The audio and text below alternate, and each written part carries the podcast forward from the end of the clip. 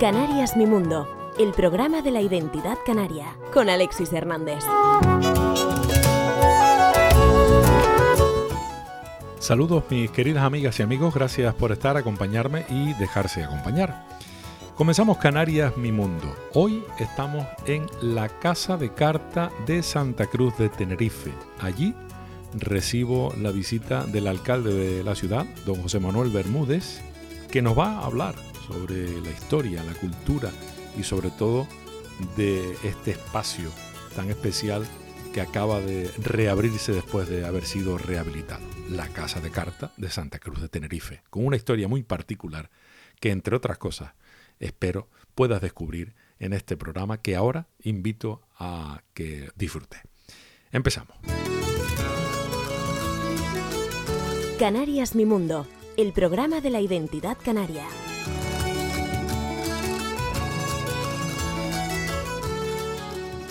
Don José Manuel Bermúdez Esparza, alcalde de la ciudad de Santa Cruz de Tenerife, gracias por estar y acompañarnos. Encantado, Alex, Alexis. Qué marco tan espectacular este en el que nos encontramos. Qué palacio, qué lujo poder disfrutar de, de este trozo de historia dentro de la propia historia en el centro de Santa Cruz de Tenerife.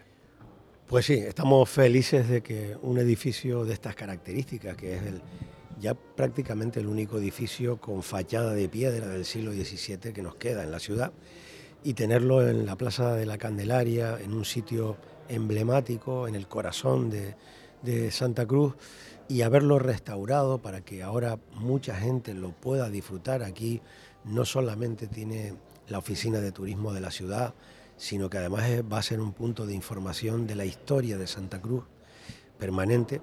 Eh, y aquí van a ocurrir muchas cosas, aquí van a ocurrir actividades eh, relacionadas con la música, con la cultura, siempre respetando la idiosincrasia del edificio.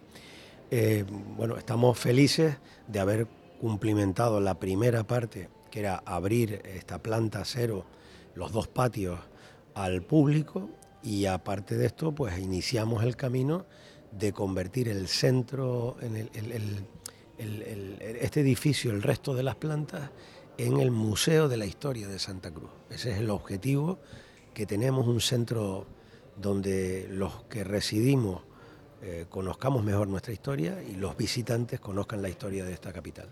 A veces tenemos la sensación de que no se ha hecho suficiente justicia con el patrimonio de la ciudad de Santa Cruz. Evidentemente. Eh, también es verdad que esto requiere mucho tiempo y inversión y creer.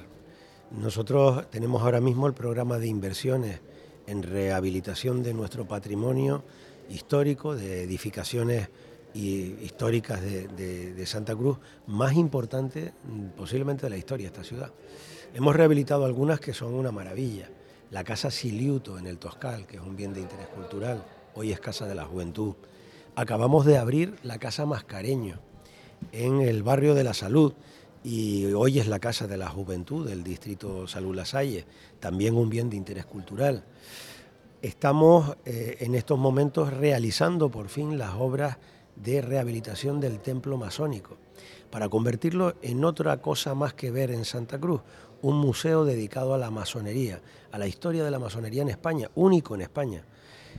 va a ser un espectáculo, yo el otro día visitaba las obras y, ya luce un aspecto fantástico y en 14 meses lo podremos tener inaugurado.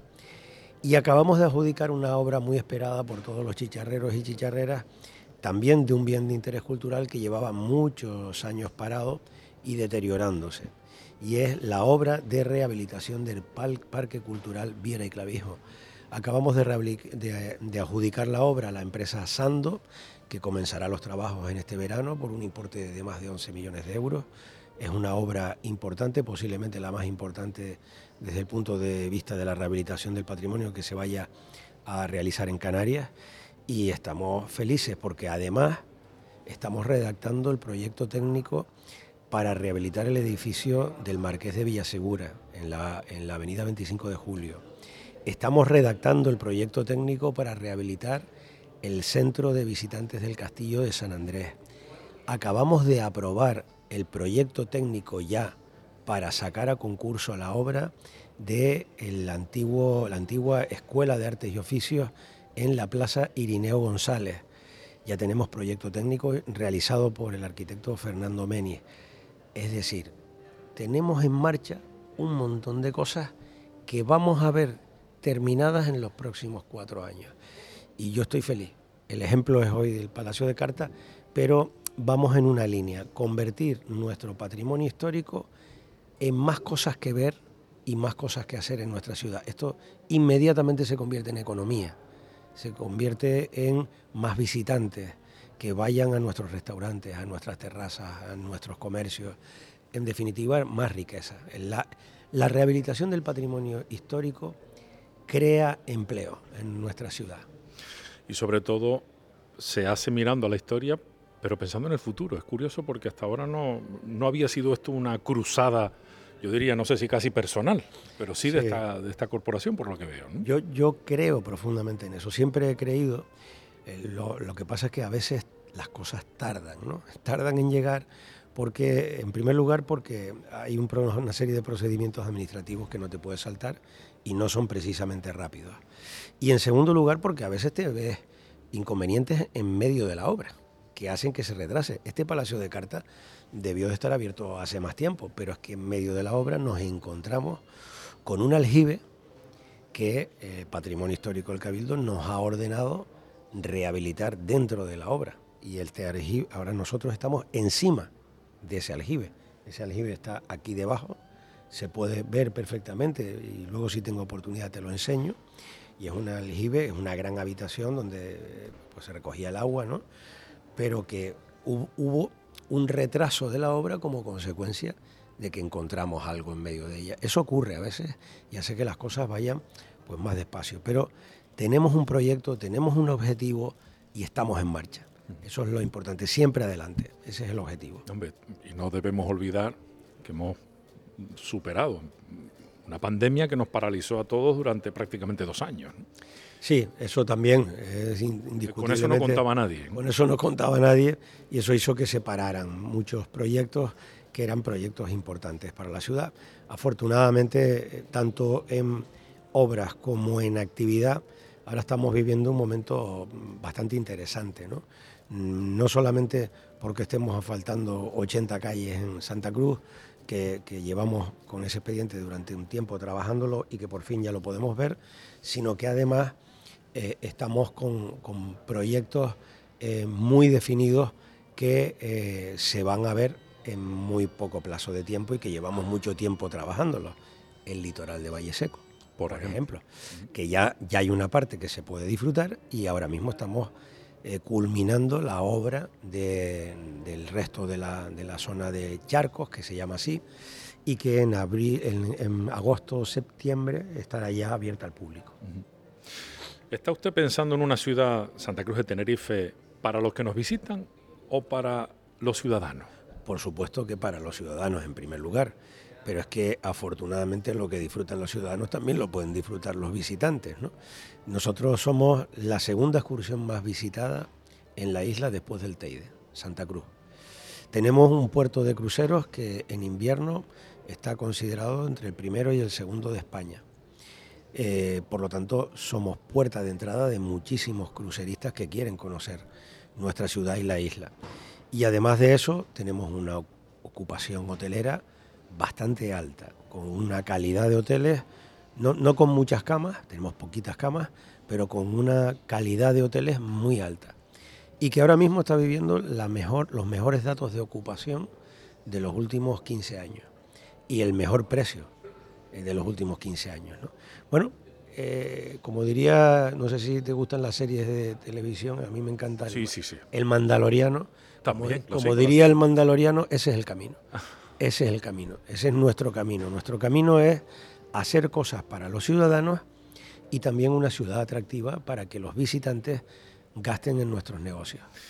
Y rescatar la historia a través de, la, de los edificios, a través de la historia de, de las calles, de, de una cultura que se ha quedado eh, relegada en un plano en el que nunca tenía que haber estado, sino eh, debía ocupar el sitio que merece, me parece a mí, ¿no? Y creo que esa es una, una propuesta interesante, pero lo digo de verdad, sinceramente, alcalde, pensando en las personas que vivimos en Santa Cruz de Tenerife, que en la mayoría de los casos eh, no tenemos la suerte de conocer los detalles, detalles que pueden descubrirse a través de la visita a un palacio como este, eh, al futuro o inminente Museo de Historia de Santa Cruz de Tenerife, que tendrá aquí también su sede.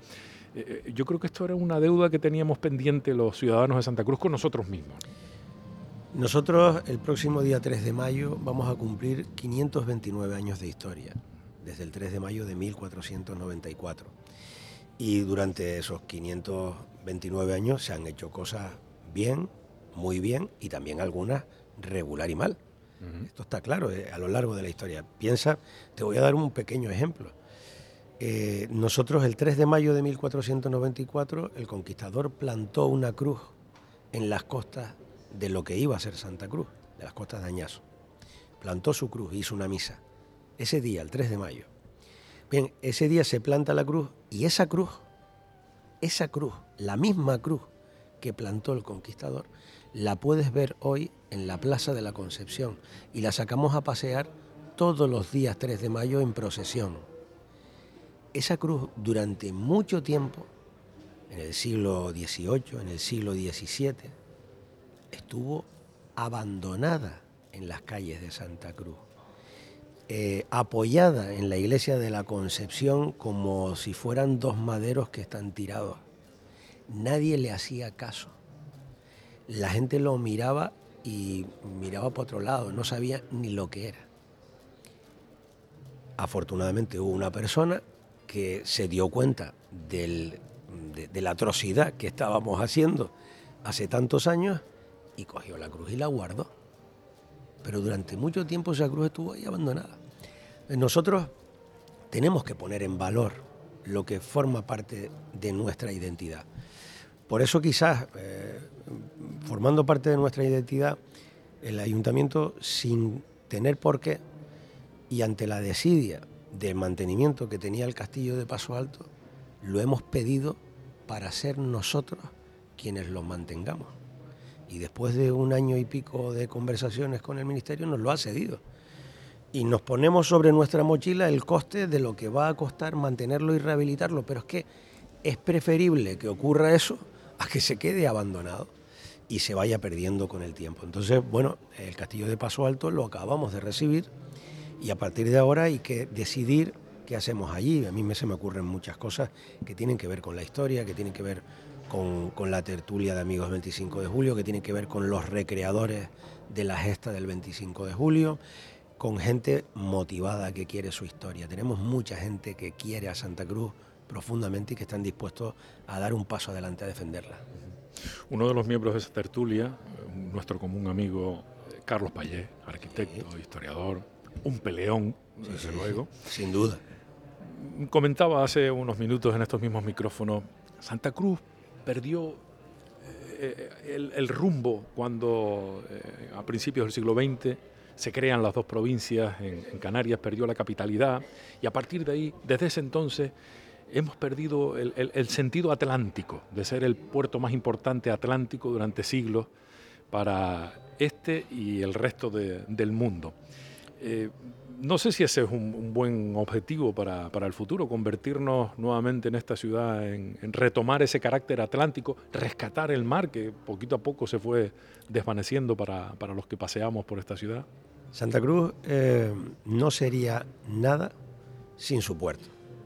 El puerto eh, es lo que nos convirtió en capital, es lo que nos dio la potencia suficiente para enfrentarnos, entre comillas, a Las Palmas y a La Laguna que querían ser la única capital de Canarias y Santa Cruz ganó esa partida eh, y nos permitió ser la única capital de Canarias durante más de 100 años. Luego, el puerto ha sido un elemento valioso, pero también el puerto, antes decía los claros oscuros de nuestra historia, pues ha ocupado más o menos unos 12 kilómetros de nuestro núcleo más urbano. Y eso ha sido importante desde el punto de vista económico, pero nos ha impedido eh, a veces llegar al mar, eh, disfrutar de nuestro litoral. Bien, eso lo, hemos ido poco a poco negociando con el puerto. Eh, primero fue la zona de Caboyano. Hoy en zona portuaria hay un auditorio, hay un parque marítimo, hay un parque botánico de palmeras. Todo eso es zona portuaria, sigue siendo suelo portuario, pero la ciudad ha recuperado para su disfrute esa zona. En el litoral de Valle Seco, cuando se termine la obra, un kilómetro de zona portuaria se va a convertir en una zona digna de baño. Los que somos de Valle Seco nos hemos bañado ahí toda la vida, pero no de manera digna. Quiero decir, no teníamos los servicios que tiene que tener una zona de baño hoy moderna. Lo tendremos cuando se termine la obra. Lo hemos recuperado negociando con el puerto. En el enlace puerto-ciudad, todo lo que había, mm, donde está hoy el parque infantil de la Gesta, toda esa zona sigue siendo suelo portuario. Se la ganamos al suelo portuario, pero nadie, nadie, nadie lo sabe porque ya puede transitar libremente y que ocurran cosas ahí ligadas al carnaval o al deporte. Bueno, eh, nos queda por hacer en el enlace puerto-ciudad la parte que tiene que hacer la zona portuaria para que no haya desde el cantil del muelle hasta la Plaza de la Candelaria, no haya ningún obstáculo para que un ciudadano vaya no haya una valla que separe el puerto de la ciudad. Bueno, ese es un camino. Entonces, este es un camino que vamos recorriendo históricamente poco a poco.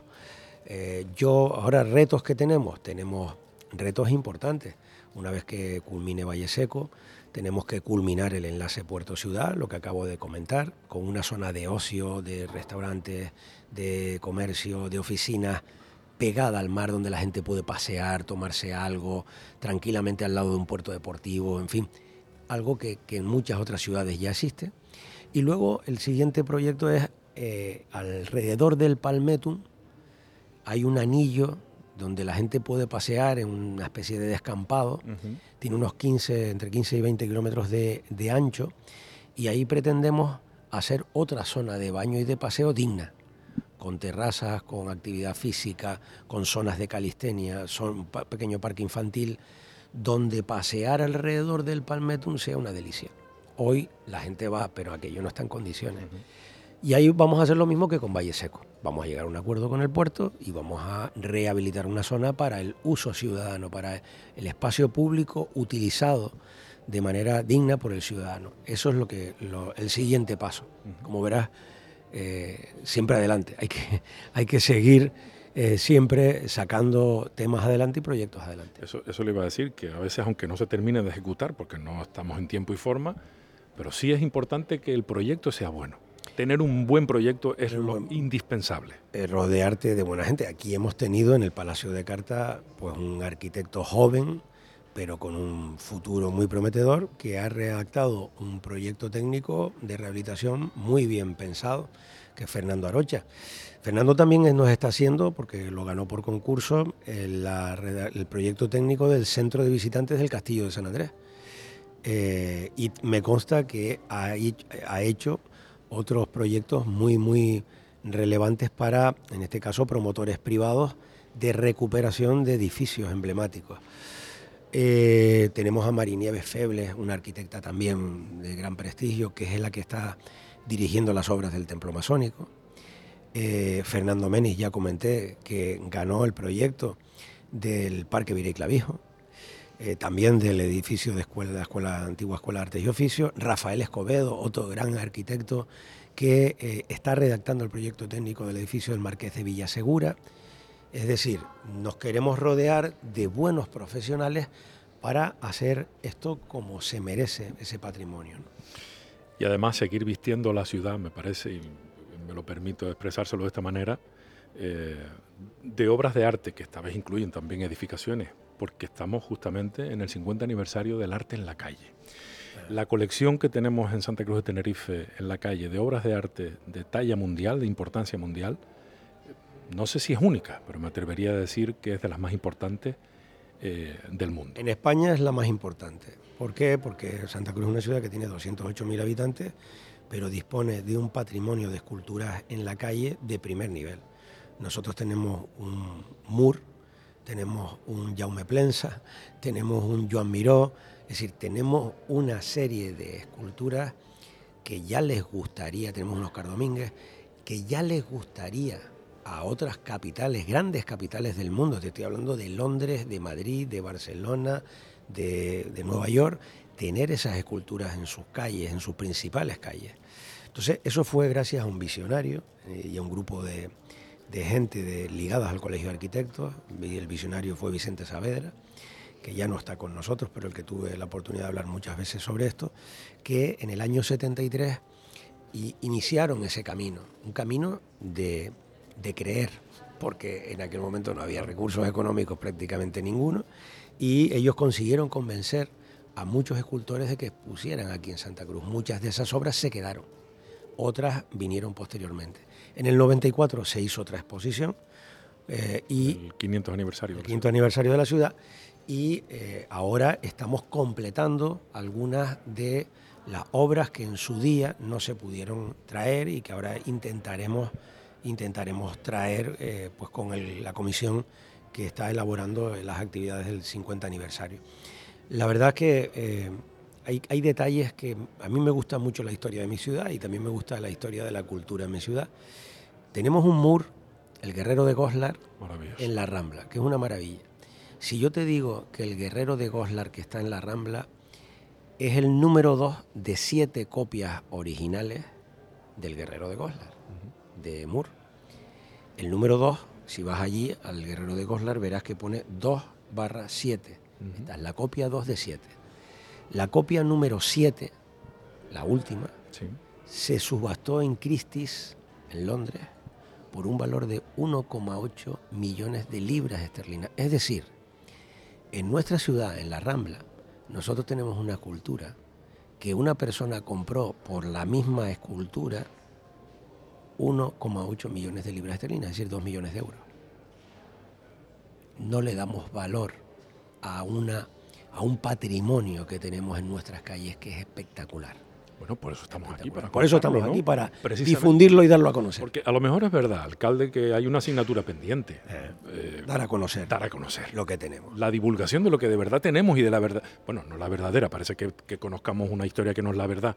No, no, no me refiero a eso. La historia real, con datos reales. datos reales. De lo que ha sido y es Santa Cruz de Tenerife. Y, que, de la que nos tenemos que sentir orgullosos, porque esa historia es buena es muy buena. Eh, esa exposición que, un grupo de personas, por amor al arte, se empeñaron en realizar en nuestra ciudad, hubo críticas. ¿eh? No, no fue un tema fácil. Hubo algunas personas que no entendían la cultura contemporánea. La cultura contemporánea no la entiende todo el mundo. Hay gente que le gusta y gente que no le gusta, como, como el arte. Ahora puede parecer antigua. Eh, ahora, podrían parecer antiguas. Pero en, aquel, en aquel momento la gente no lo entendía, algunas personas no lo entendían. Bueno, ellos a pesar de todo, de alguna incomprensión, se plantaron y dijeron esto hay que hacerlo, tenemos que ir. De su bolsillo se fueron mucho, en muchas ocasiones a Europa a, sentarse con Moore. Eh, Moore, trajo a esa exposición una escultura que no se quedó y se la llevaron. Y concretamente Carlos Suárez se fue a Londres a hablar con Moore. Oye, nos ha quedado el resquemor de no tener nada tuyo, eh, te llevaste aquella. Y entonces dijo, bueno, tengo aquí el guerrero de Goslar, que son siete copias. Yo le puedo dar una y que la ponga. Y el hombre, después de esa conversación con Carlos Suárez, pues mm, dio la, obra, ¿no? Hubo que traerla, hubo que... Pero ahí está. Quiero decir, muchas veces la fe mueve montañas, más que el dinero. La fe mueve montañas. Desde luego. Eh, vender Santa Cruz de Tenerife como capital cultural no se ha hecho nunca. No, eh, la verdad que no, Perdóneme, en el mejor sentido de la palabra. No, es un nuestro, digamos que no ha sido una, un santo y seña de, la, de la ciudad. Yo soy de los que creo que la capital, co-capital de Canarias, la capital de la isla y de la provincia, debe de enseñar y la cultura debe de ser la excusa perfecta para que cualquiera venga a nuestra ciudad bien a disfrutar de un acto cultural o de una programación del Teatro Guimerá o a ver el Museo de Bellas Artes o lo que sea, o a disfrutar de un concierto de música en nuestras calles. La cultura es nuestro mejor reclamo. Ahora empezamos las fiestas de mayo y bueno, esta Plaza de la Candelaria va a ser un no parar de conciertos todos los fines de semana. Conciertos algunos tradicionales, como Son 21 o el grupo Tajaraste, eh, conciertos de toda la vida, pero también conciertos nuevos, como un concierto que va a ser la banda municipal de música con el grupo de Locos, sí, con David Amador. Con David, con David. Y van a ser la, banda municipal alcalde que está de aniversario. 120 aniversario. Entonces, bueno, eh, ese tipo de cosas nuevas es lo que nos hacen que nuestra programación cultural sea una excusa para que la gente venga a Santa Cruz y disfrute. La cultura, sin duda, crea riqueza. No solamente a los que la hacen, sino también a los que vienen a disfrutar de ella. ¿Te acuerdas de la pandemia? Por desgracia o por suerte, sí, estamos aquí por suerte y la podemos recordar. Nosotros celebramos las fiestas de mayo en pandemia con restricciones, montando una cosa que se llamaba Recinto Cultural Seguro en la Avenida Naga, que era un espacio inmenso en el que solamente podían entrar, no sé si llegaba a 500 personas, y en el espacio cabían 5.000. Y, y tuvimos que hacerlo así pensando en que no podíamos perder el talento de tanta gente que si no las contratamos en esas fiestas de mayo, sonido, iluminación, eh, la gente de, los propios artistas, los cantantes, los artistas, pues se iban a perder, se iban a perder, muchos se perdieron. La pandemia hizo mucho daño en el grupo, unos grupos del carnaval, como bien sabes, que no han vuelto a salir. En fin, la, pandemia fue un golpe eh, muy gordo a nuestra cultura. Recuperar ahora todo eso es una obligación y tener un calendario intenso de actividades culturales es muy importante para esta para Santa Cruz. Pero además me parece fundamental el hecho de que se transmita que el sitio donde se desarrollan esas actividades también es parte de la cultura, de la historia y fundamental le hace este Palacio de Carta, esta Plaza de la Candelaria y cualquier otro rincón, que, decirle, del Parque García Sanabria, la Plaza del Príncipe, la Alameda, en fin, hay tantos rincones, tantos espacios. En este patio puede perfectamente, te imaginas teatro, como ya lo ha hecho en alguna ocasión, hacer alguna actividad de teatro, de teatro de difusión de nuestra cultura, de la propia historia del palacio. O podemos hacer un concierto de música clásica, eh, o podemos hacer eh, cualquier otra cosa que se nos ocurra que vaya acorde con la idiosincrasia del edificio. ¿no? Bueno, hay múltiples cosas que se, nos pueden, que se nos pueden ocurrir. Aquí lo que hay que hacer es ponerlas en un calendario e intentar apoyarlas. Y eso es lo que intentamos nosotros desde el ayuntamiento, facilitar al máximo que la gente con ese talento eh, pueda realizar su actividad en la ciudad. Desde luego, la apertura del Palacio de Carta está siendo un éxito. Eh, no sé si baraja cifras de números de visitantes aproximados. Me, pareció ver que en el primer mes habían pasado por aquí unas 1.600 personas.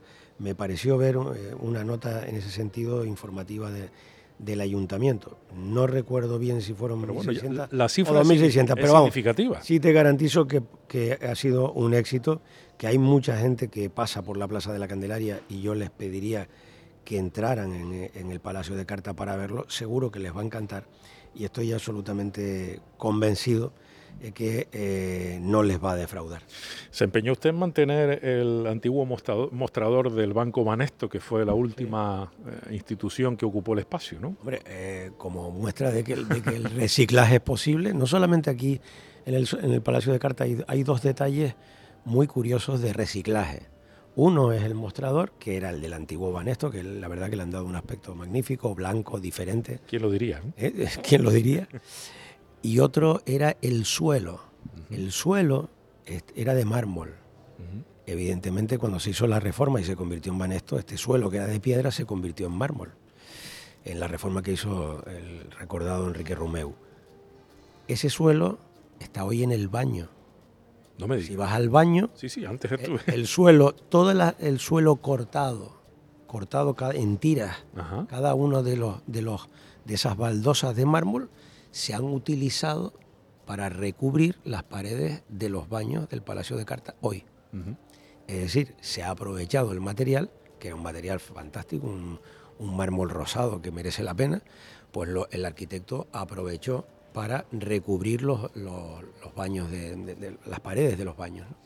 Este edificio está lleno de rincones espectaculares, pero por encima de todos los materiales y de todos los espacios, este, esta balconada, esta madera que tiene cientos de años de historia, es uno de los grandes tesoros que, merece la pena venir a, ver de cerca.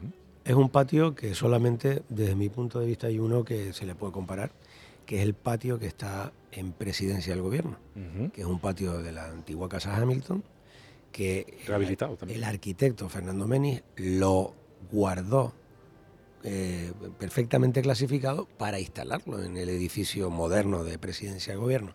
Este es el original, en el sitio original, y por lo tanto es único.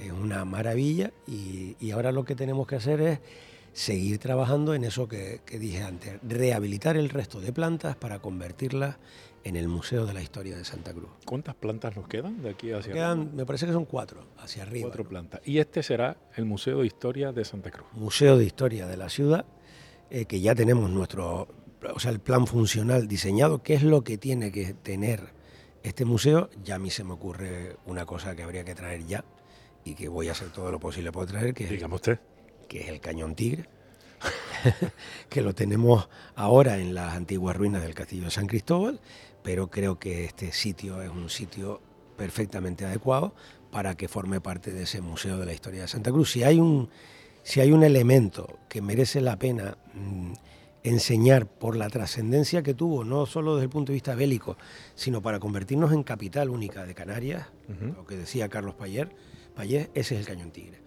Porque precisamente la gesta del 25 de julio de 1797 es lo que nos dio pie para promover nuestra candidatura para que en 1803 se nos nombrara capital única de Canarias. De 1797 a 1803 va muy poco tiempo. Ese tiempo es el que empleó un, señor ilustre que podemos ver su, su, escultura en la Plaza San Francisco. Un señor que mira hacia abajo, el pobre. Está en la Plaza San Francisco los que van allí a disfrutar del carnaval seguro que saben lo que les digo. Bueno, pues esa escultura es de José Murphy. Y José Murphy fue el padre de, la capital única de Canarias por parte de Santa Cruz. Eh, y precisamente por ese cañón tigre, directa e indirectamente, hay una cabeza de león en, en, el escudo de la ciudad. Una de las tres. Una de las tres. Hay tres y las tres son Blake, Jennings y Nelson. Tres victorias. Tres victorias. ¿Por qué son cabezas de león? ¿Quién, en, el escudo inglés, ¿qué, hay? Un león, un león rampante. Bien, pues las cabezas son tres cabezas negras de león porque son tres victorias que le hemos ganado sobre los ingleses. Los ingleses, sobre los ingleses. Pero bueno, sin embargo, se mantiene una excelente relación porque veo que los eh, cruceristas siguen viniendo a miles. Sí, sí, sí. Eh, cuando vamos a Londres no nos, y vamos a Trafalgar Square y vemos a esa columna que tiene arriba a Nelson sin un brazo, los ingleses no dicen dónde perdió el brazo, no lo suelen comentar, pero nosotros sí tenemos la obligación de decir que aquí no solamente, no solamente se nos, tenemos eso como parte de nuestra historia, sino que además se nos dio el título de muy leal, noble, invicta y muy benéfica ciudad, puerto y plaza de Santa Cruz de Santiago de Tenerife, porque la gesta se produjo un día, el día 25 de julio, el día de Santiago, y por eso tenemos el nombre de Santiago. Y en nuestro escudo hay no una cruz, está la cruz de la conquista, la cruz verde, ¿Sí? y detrás está la cruz de Santiago, que se ven solamente las puntas porque está superpuesta. Es no, son nuestros dos patronos, la Santa Cruz, la que le da nombre a la ciudad, la cruz de la conquista, y Santiago Santiago Apóstol, porque le ganamos a los ingleses, a Nelson, el 25 de julio, el día de Santiago. Esa cruz que además sale en procesión el día 3 de mayo. 3 de mayo. Recuerden, esa, la original, o por lo menos. Esa, es la original, la misma cruz. Yo cuando se lo digo a veces a los chicharreros, a algún colegio, me gusta comentarles la historia del escudo y cuando se lo digo se sorprenden. Esa es la cruz, esa es la cruz que cuando llegaron los conquistadores, y fíjate, digo más, Llegaron los conquistadores, hicieron la primera misa y tuvieron unos primeros altercados con los guanches. Fruto de esos altercados tuvieron que irse y dejaron la cruz. Y cuando volvieron, la cruz estaba en el mismo sitio. para, los guanches aquello no, era, nada. Era una madera y ya está. La misma cruz estuvo ahí, plantada a la intemperie un montón de tiempo. Qué bien hacer una ruta cultural por Santa Cruz de Tenerife. Bueno, se nota que me gusta, ¿no? me gusta la historia de Más que gustarle, yo creo que la apasiona. me apasiona la historia misma. Sí. Y además esos pequeños detalles son los que marcan la diferencia. Por eso tal vez tener claro el proceso de a qué va destinado cada uno de los edificios que se rehabilitan también es fundamental. Y en este eh. sentido, eh, no sé si queda alguna edificación pendiente en el aire o ya está todo definido. Está pendiente eh, el Parque Vireclavijo. Ya saben que yo tenía un proyecto el Museo que desgraciadamente no va a poder salir, era combinar Museo Rodin de París con un gran centro de interpretación de las culturas en la calle. Escultura moderna, que es la escultura de Rodin, con escultura contemporánea, que es la escultura que tenemos en la calle.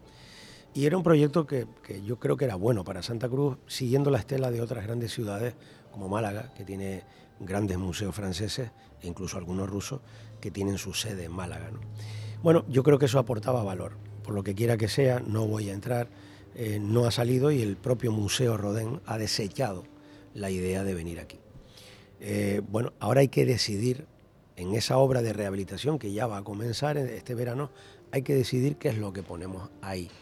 Pero debe de ser algo que con la excusa de la cultura aporte valor a la ciudad, aporte riqueza, economía, alrededor de la cultura, con la excusa de importante de apoyar o de difundir la cultura. Ese debería de ser el leitmotiv. Nosotros hemos dicho que haríamos un, gran concurso de participación ciudadana para que todo el mundo pueda proponer cosas y luego habrá que valorar coste, eh, oportunidad, proyectos para decidir el qué. Tenemos dos años de obra por delante, con lo cual todavía tenemos tiempo para decidirlo. Y no tiene dos, tres proyectos en mente, sí las tengo, propuestas, aunque no sean suyas. Yo, tenía la del Rodén, pero... Sí, no, al margen, pero, esa ya está desechada. quiero, quiero, quiero en este caso respetar las propuestas que cualquiera puedan tener, no quiero condicionar.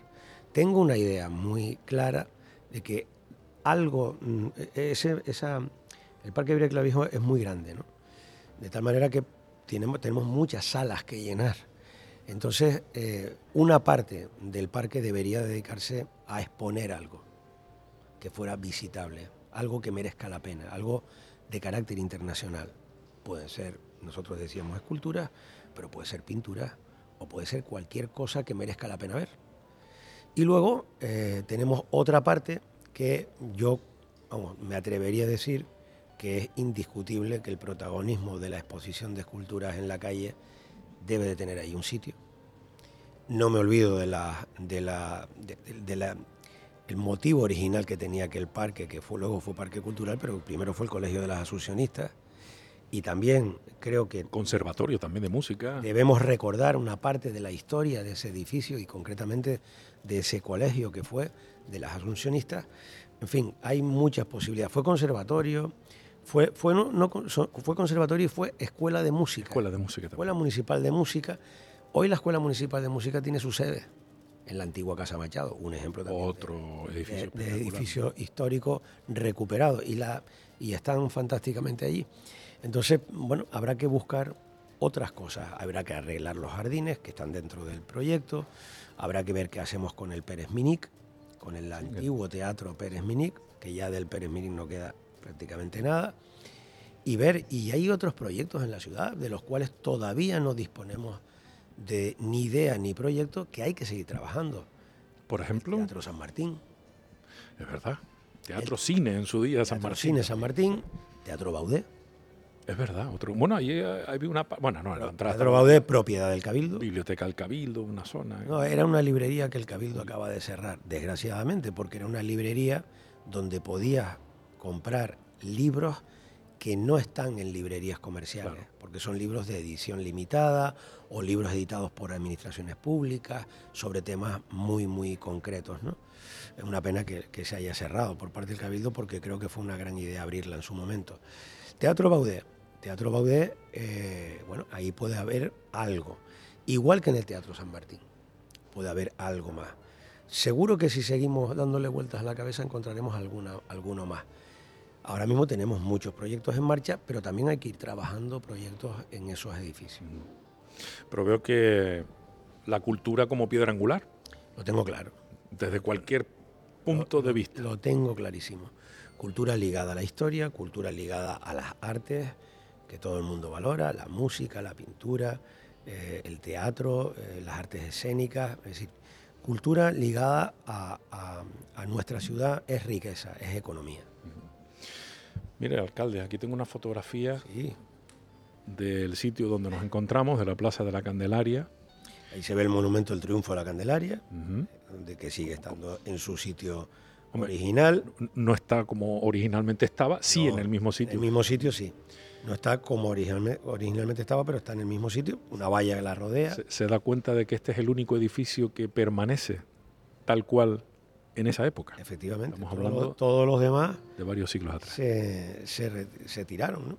El casino, el que el donde estaba Está el casino. Restaurado, y, hoy tenemos un BIC maravilloso y un edificio del casino extraordinario donde está el edificio del Banco Santander, pues también se demolió y hoy está el, edificio antiguo del Banco, bueno, el edificio del Banco Santander. Ves que la Plaza de la Candelaria tenía una zona rodada que la rodeaba y, una plaza central, hoy no, hoy es todo peatonal, es diferente. Ves que la cruz que hoy está... Esa está perdida. Al, al lado de la Concepción, la tiene. La misma cruz, esta cruz. Ahora habría que traerla, ¿no?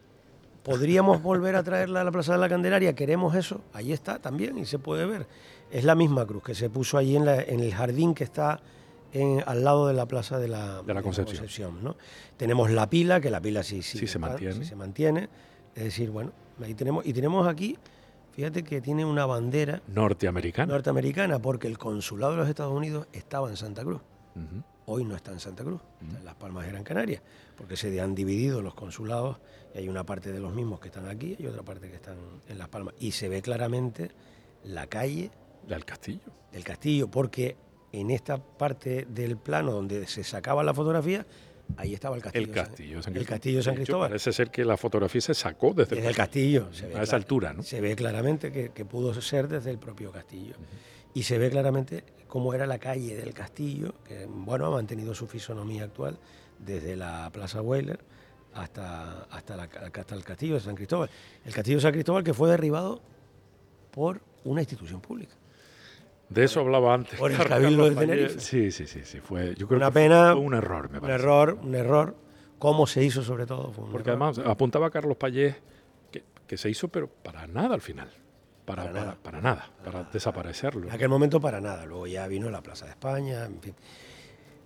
y cuando se estaba rehabilitando la Plaza de España, que era una obra que dependía del cabildo y me tocó a mí como consejero ser el consejero, que, en este caso fue Ricardo Melchor, que me dijo, oye, encárgate de esto.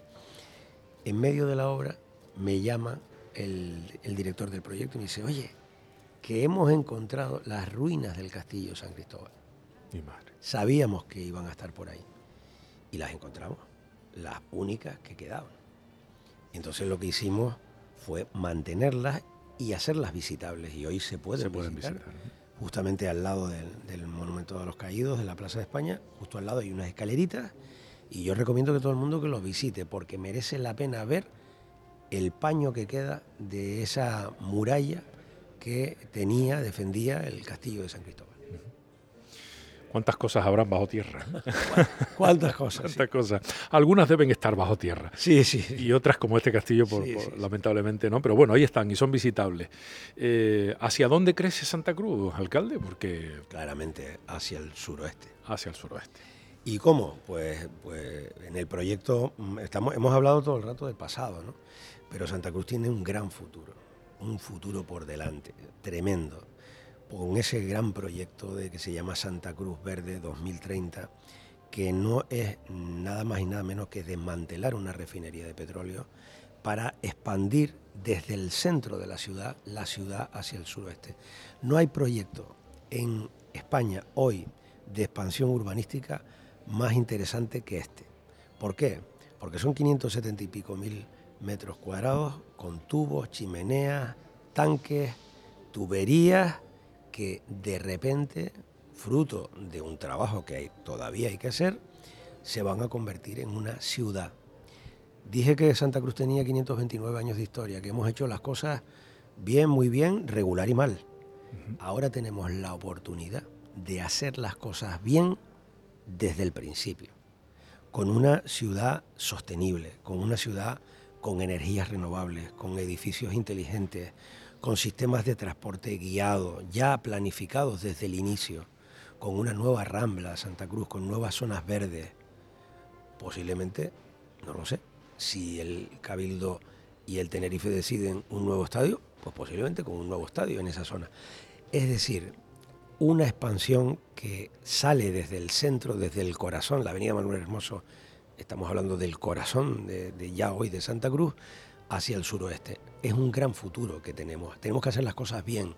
Tenemos suelo. Ese suelo es un suelo muy importante. Recuperaremos un litoral, recuperaremos un litoral que no hemos usado. Nunca. Nunca. Que nunca el se- muelle de la Honduras. Es el muelle por donde la refinería ha descargado y cargado.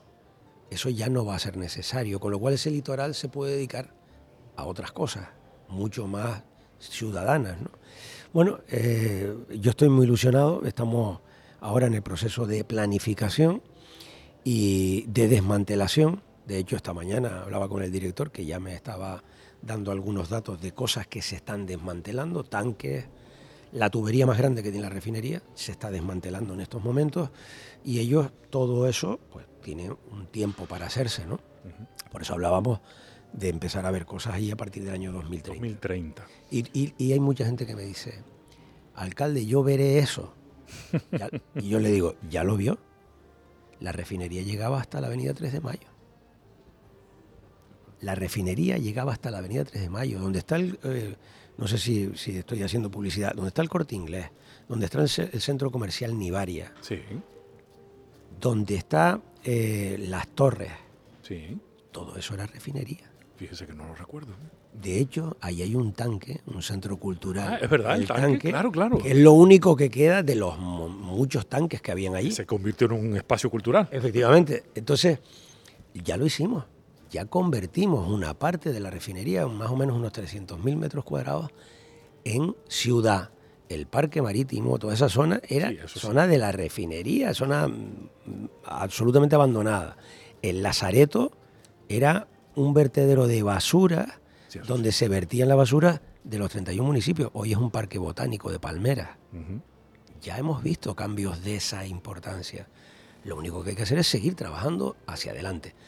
Y yo estoy absolutamente convencido de que lo vamos a ver en los próximos 20 años. Una nueva ciudad en donde hoy hay una refinería de petróleo, que por cierto fue la primera de España. Se construyó en 1930. Y gracias a un alcalde que se llamaba García Sanabria. Ese alcalde fue el que intermedió con CEPSA para eh, que los dueños de los terrenos le vendieran a CEPSA los terrenos y poder construir la refinería de petróleos en el año 1930, que por cierto le dio mucho empleo a Santa Cruz. Hay barrios de Santa Cruz, El barrio de la Sepsa, por ejemplo. Sin- bueno, mira cómo se llaman. sin ir más lejos. Hay muchos barrios que crecieron al albur del empleo que generó eh, la refinería. Bueno, hoy son otras las circunstancias. Hoy ya para CEPSA refinar en Santa Cruz, pues no le es tanto negocio. Para la ciudad tampoco. Antes estaban las afueras, ahora está en el centro. La contaminación, el dióxido de azufre, en fin, cosas que, que ya no son de ciudad. Bueno, pues yo creo que ha llegado el momento de, de expandir. Y CEPSA además está de acuerdo. Tuve el honor de firmar ese acuerdo en el año 2018 y por lo tanto ellos están totalmente de acuerdo en esto. 2030 es una interesante fecha Sí. para seguir viendo cosas. Eh, y evidentemente para eh, incluir en, en todo ese plan de expansión el fortalecimiento económico de, de la ciudad. Eso Pues sí. me parece que es imprescindible. Es, es absolutamente imprescindible porque yo siempre digo que a mí cuando me dicen, ah, es que Santa Cruz no ha crecido en número de habitantes. Pues sí, no hemos crecido espectacularmente en número de habitantes, pero es que yo prefiero que los habitantes que viven en Santa Cruz crezcan en calidad de vida. Yo prefiero una mejor ciudad que una ciudad más poblada. Yo prefiero una ciudad donde eh, la gente eh, disfrute de vivir en ella y no una ciudad que de repente de la noche a la mañana pase de tener 208.000 habitantes a 450.000. No es mi objetivo como alcalde. Mi objetivo es que los que viven aquí o aquellos que vienen todos los días a trabajar o los que vienen a hacer alguna gestión administrativa, eh, que vienen a nuestra ciudad, disfruten de ella. Ese es mi objetivo, que la gente que venga o que viva aquí tenga calidad de vida. Don José Manuel Bermúdez, alcalde de Santa Cruz de Tenerife. Muchas gracias. Mucha suerte y que todo se cumpla. Vamos a ver, eh, hay que para, para esto es como el- la obra del Palacio de Cartas. Todo tiene un proceso. Primero la idea, luego hay que encargar un proyecto, luego hay que redactar el proyecto, luego hay que aprobarlo, luego hay que sacar un concurso, una obra, hay que adjudicar la obra, hay que hacer la obra. En la obra siempre surgen inconvenientes terminarla y abrirla al público. Todo eso tiene un proceso, pero lo importante es que somos no somos la cadena, somos el eslabón de una cadena, tenemos que cumplir nuestro cometido y seguir. Muchísimas gracias. Muchas gracias. Canarias Mi Mundo, con Alexis Hernández. Después de dialogar con don José Manuel Bermúdez, alcalde de Santa Cruz de Tenerife, vamos a dialogar ahora con uno de los trabajadores de esta casa de carta, una de esas personas que se encargan de enseñarla. Canarias Mi Mundo, el programa de la identidad canaria. Estás escuchando Canarias Mi Mundo con Alexis Hernández.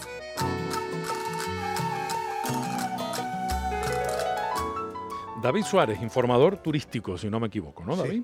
Ese es el, cargo oficial y la responsabilidad que tienes dentro del Palacio de Carta de Santa Cruz. De Efectivamente, el coordinador de, todo lo que sería esta parte de información turística. David, cuéntame, eh, ¿por qué crees que es interesante visitar el Palacio de Carta?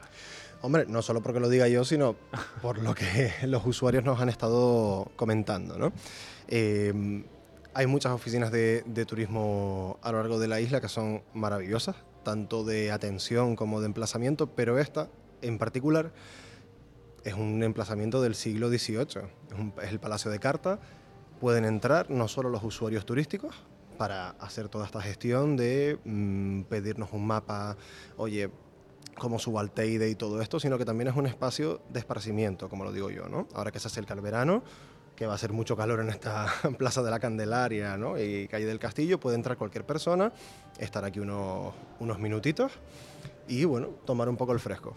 Esta gente de, antes pensaba ¿no? en las corrientes de aire y en estar más al, fresquito que ahora, sin duda. Pero además tomar fresco eh, de manera gratuita y además instruirse ¿no? Eh, en la historia de Santa Cruz de Tenerife, en una parte importante de la historia. Sin duda. Tienen este panelado la exposición de, de Fernando Arocha, todo lo que es un poco el arquitecto artífice exacto, toda la historia del, palacio, de cómo ha ido a lo largo de los años cambiando de función, desde el Palacio de Carta hasta el día de hoy, todo lo que es la reforma y también la sala de exposición de Carlos Payés, que tenemos en la sala de exposición número uno, con toda la historia de Santa Cruz.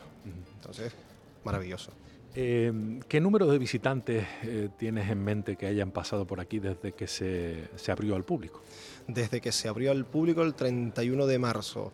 Eh, aproximadamente unas 11.000 personas o algo así. Estamos hablando de poco más de un mes. Claro, pero tenemos cruceros todavía ahí yendo y llegando. Ayer fue el Queen Mary 2, se bajó muchísima gente. Pensábamos que iba a ser menos, la verdad, con el Queen Mary es un segmento diferente, que iba a venir ya pues con eh, programas ya hechos ¿no? desde el propio barco, y no fue el caso. Se bajaron muy interesados en la cultura de Santa Cruz, en hacer museos, y fue una, fue una maravilla. Y ya solo ayer, vamos, 200 personas o algo así, solo en esos segmentos horarios, claro. Eh, ¿Qué horario tiene de apertura el, el, el, Palacio? El Palacio abre de lunes a domingo, excepto el 1 y 6 de enero. Y lo que sería de lunes a viernes es de 9 de la mañana a 5 de la tarde y sábados y domingos de 9 de la mañana a 2 de la tarde. Okay. Gratuitamente, como Obviamente. contando, y además con la asistencia de, todos ustedes que tienen si no me equivoco, pequeñas rutas organizadas o visitas organizadas. exacto, de lunes a viernes, nuestra compañera Ana, Ana Isabel, que ella sí es guía oficial del Gobierno de Canarias, eh, tiene esas dos rutas específicas, la ruta histórica, que comienza con una pequeña introducción a la historia del palacio, durante 15, 20 minutitos por aquí dentro, que es una maravilla. Todo el mundo se queda flipando con el palacio y todo lo que toda la historia, ¿no? Todo lo que fue a lo largo de todos estos siglos, cómo puedes ir reutilizando un, emblema como es este palacio.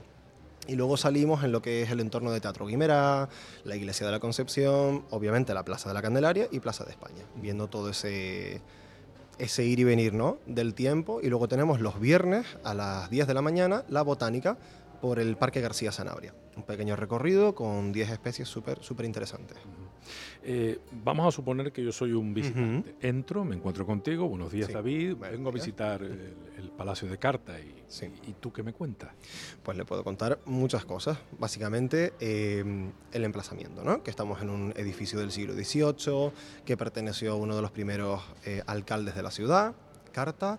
Eh, toda la reutilización, eso lo solemos contar algo así un poco somero y luego pues le ofrecemos siempre lo mismo, ¿no? Un mapa, que si quiere mapa, si quiere eh, algún tipo de ruta, los llevamos a los tótems electrónicos que tenemos, desde donde pueden ellos pinchar simplemente, ir a la ruta que quieran y tienen el código QR desde el que acceder a la ruta. A veces ya en el tramo horario de las 12 de la mañana, 12 menos 10, viene mucha gente que está interesada, simplemente lo hacemos nosotros con nuestra web de reservas, porque ya no daría mucho tiempo hacerlo desde el tótem, lo hacemos nosotros y ya se unen a la ruta histórica, que está muy demandada últimamente. Cada vez como que se va escuchando en la calle y viene mucho. El boca a boca. personas. Exacto.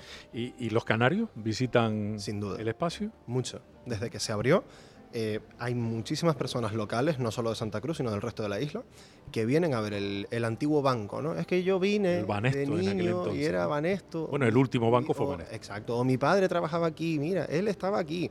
Eso nos añade un valor humano brutal al edificio. Nosotros no- nos bebemos esa, esa información, que nos ayuda muchísimo, sobre todo a Ana, nuestra compañera, que luego lo utiliza. Lo utiliza en esas propias rutas y dice, pues mire, nos vino Se un señor y nos enriqueciéndose dijo". cada vez más. Claro, claro, claro. Eso es así. Eh, ¿Qué tres cosas son las que más te han sorprendido a ti, particularmente, de este Palacio de Carta, David? Mm, a mí, básicamente, eh, el poder de, de mantenerse en pie de lo que es la TEA, la TEA Canaria. Este, este patio interior que tenemos aquí es una maravilla. Esto está desde el siglo XVIII tan bien conservado. Eh, como segundo, obviamente, la zona destinada de la escalera a las personas con movilidad reducida, que hay vídeos por ahí de la Sociedad de Desarrollo, que es una escalera que se retira y sale un elevador, que nos trae aquí los 10 escalones por encima, es una maravilla y mucha gente cuando se utiliza, con personas sobre todo que vienen en scooters eléctricos, desde los cruceros o incluso personas de aquí locales. Claro, eso es un show. Toda la gente se pone a sacar fotos, a sacar vídeos de, ay, pero la escalera desaparece. Y es una... Sí, porque a priori parece que es Claro, claro. inaccesible y es todo lo contrario. Todo lo contrario. Todo lo contrario. De hecho, no es ni siquiera una rampa que en algunas ocasiones puede llegar a ser incluso peligroso si no viene acompañada la persona o algo. No, no. Aquí, toda la disposición de todo tipo La de personas. escalera se convierte en rampa. Efectivamente. Más o. De hecho, mejor que una rampa, un elevador. Un elevador, Entonces, mucho exacto. más, más seguro. Silencioso, rápido. O sea Y que te ha sorprendido la, la solidez y robustez de la TEA, te, te quedas con eh, el, el impresionante mm, forma de acceso para Sí. las personas con cierta dificultad. Efectivamente. Te queda una. Me queda una. Hmm, esa sí que va a ser más, más difícil, yo No sé creo. si es la fachada, a lo mejor. La fachada, hombre, es la única fachada de cantería que queda en, en Santa Cruz, que es una maravilla. Yo siempre había estado como, como el- con el templo masónico, ¿no? Pasas Sí. por delante y dices, ay, ojalá lo abran. Pues, oye, el honor de poder trabajar aquí dentro ¿no? es, una, es una maravilla. Pero quizá algo que me, me llama mucho la atención, se lo comentaba a unos usuarios antes también, es mm, cómo pensaban, ¿no? Antes en construir. Hoy en día las construcciones hace calor, pues te pongo un aire acondicionado, cosas así. Aquí ya se pensaba en las horas de calor, eh, fuera puede hacer un fuego infernal y aquí dentro se está fresco. O sea, eso me, me- me lleva a decir cómo hace cuatro siglos tenían estas cositas en mente, ¿no? Y haciendo un palacio tan bien construido. Bueno, y la cuarta cosa es que me sorprende, me alegra y me satisface muchísimo ver que son canarios todos los que me enseñan este, Sí, este sí, rincón. Qué claro, maravilla claro. eso. ¿eh? Obviamente. Sí. Podemos ser de, de cualquier parte, porque ya hoy en día es que... Sí, pero me ha llamado especialmente la atención porque, sí, sí, sí, sí, claro. porque eh, y esto ya se los digo en- eh, en- como muestra de apoyo. Eh, me parece que son una generación muy bien preparada, No, no, sin duda. eh, no solo por la apertura hacia los idiomas, Ujú. sino porque también están eh, transmitiendo esa energía que, que me parece que solo un canario es capaz de transmitirla con tanto Quizá, ¿no? entusiasmo. me Quizá, parece a mí, sí, no sí, Para sé. explicar un sitio, mejor ser de, mejor ser de ahí, ¿no? Sí. Quizá. Sí, sí, no, la verdad es que sí. Yo nací en Gran Canaria, llevo aquí viviendo casi toda mi vida. Ujú. Y, y es un poco ese sentimiento que muchos usuarios nos dicen, ay, es que los canarios, es que los canarios nos encanta, qué bien nos tratan, qué amables son. Y dices, bueno, sí, habrá gente para todo. Desde luego. Pero la tónica que, que ves desde fuera es que somos un pueblo amable, también dispuesto a ayudar siempre, ¿no? Haber sido el puerto del, del Atlántico durante tantos siglos nos ha hecho así. Y sí, no sé, a mí también me gusta que seamos propios de aquí y yo, por ejemplo, personalmente, vengo de un PFAE, de un programa de formación con alternancia en el empleo de Santa Cruz, en turismo. Entonces es un poco ese reciclaje, ¿no? Yo cojo a una persona, la formo en turismo y luego, al cabo del tiempo, mira, termina trabajando en la propia ciudad en la que se forma y es un valor añadido.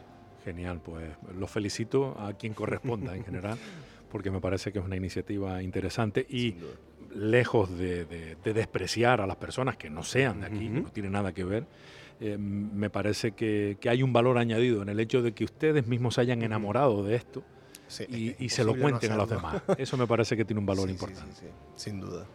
David, muchísimas gracias. Nada, gracias a ti, Alexis. Canarias Mi Mundo, con Alexis Hernández.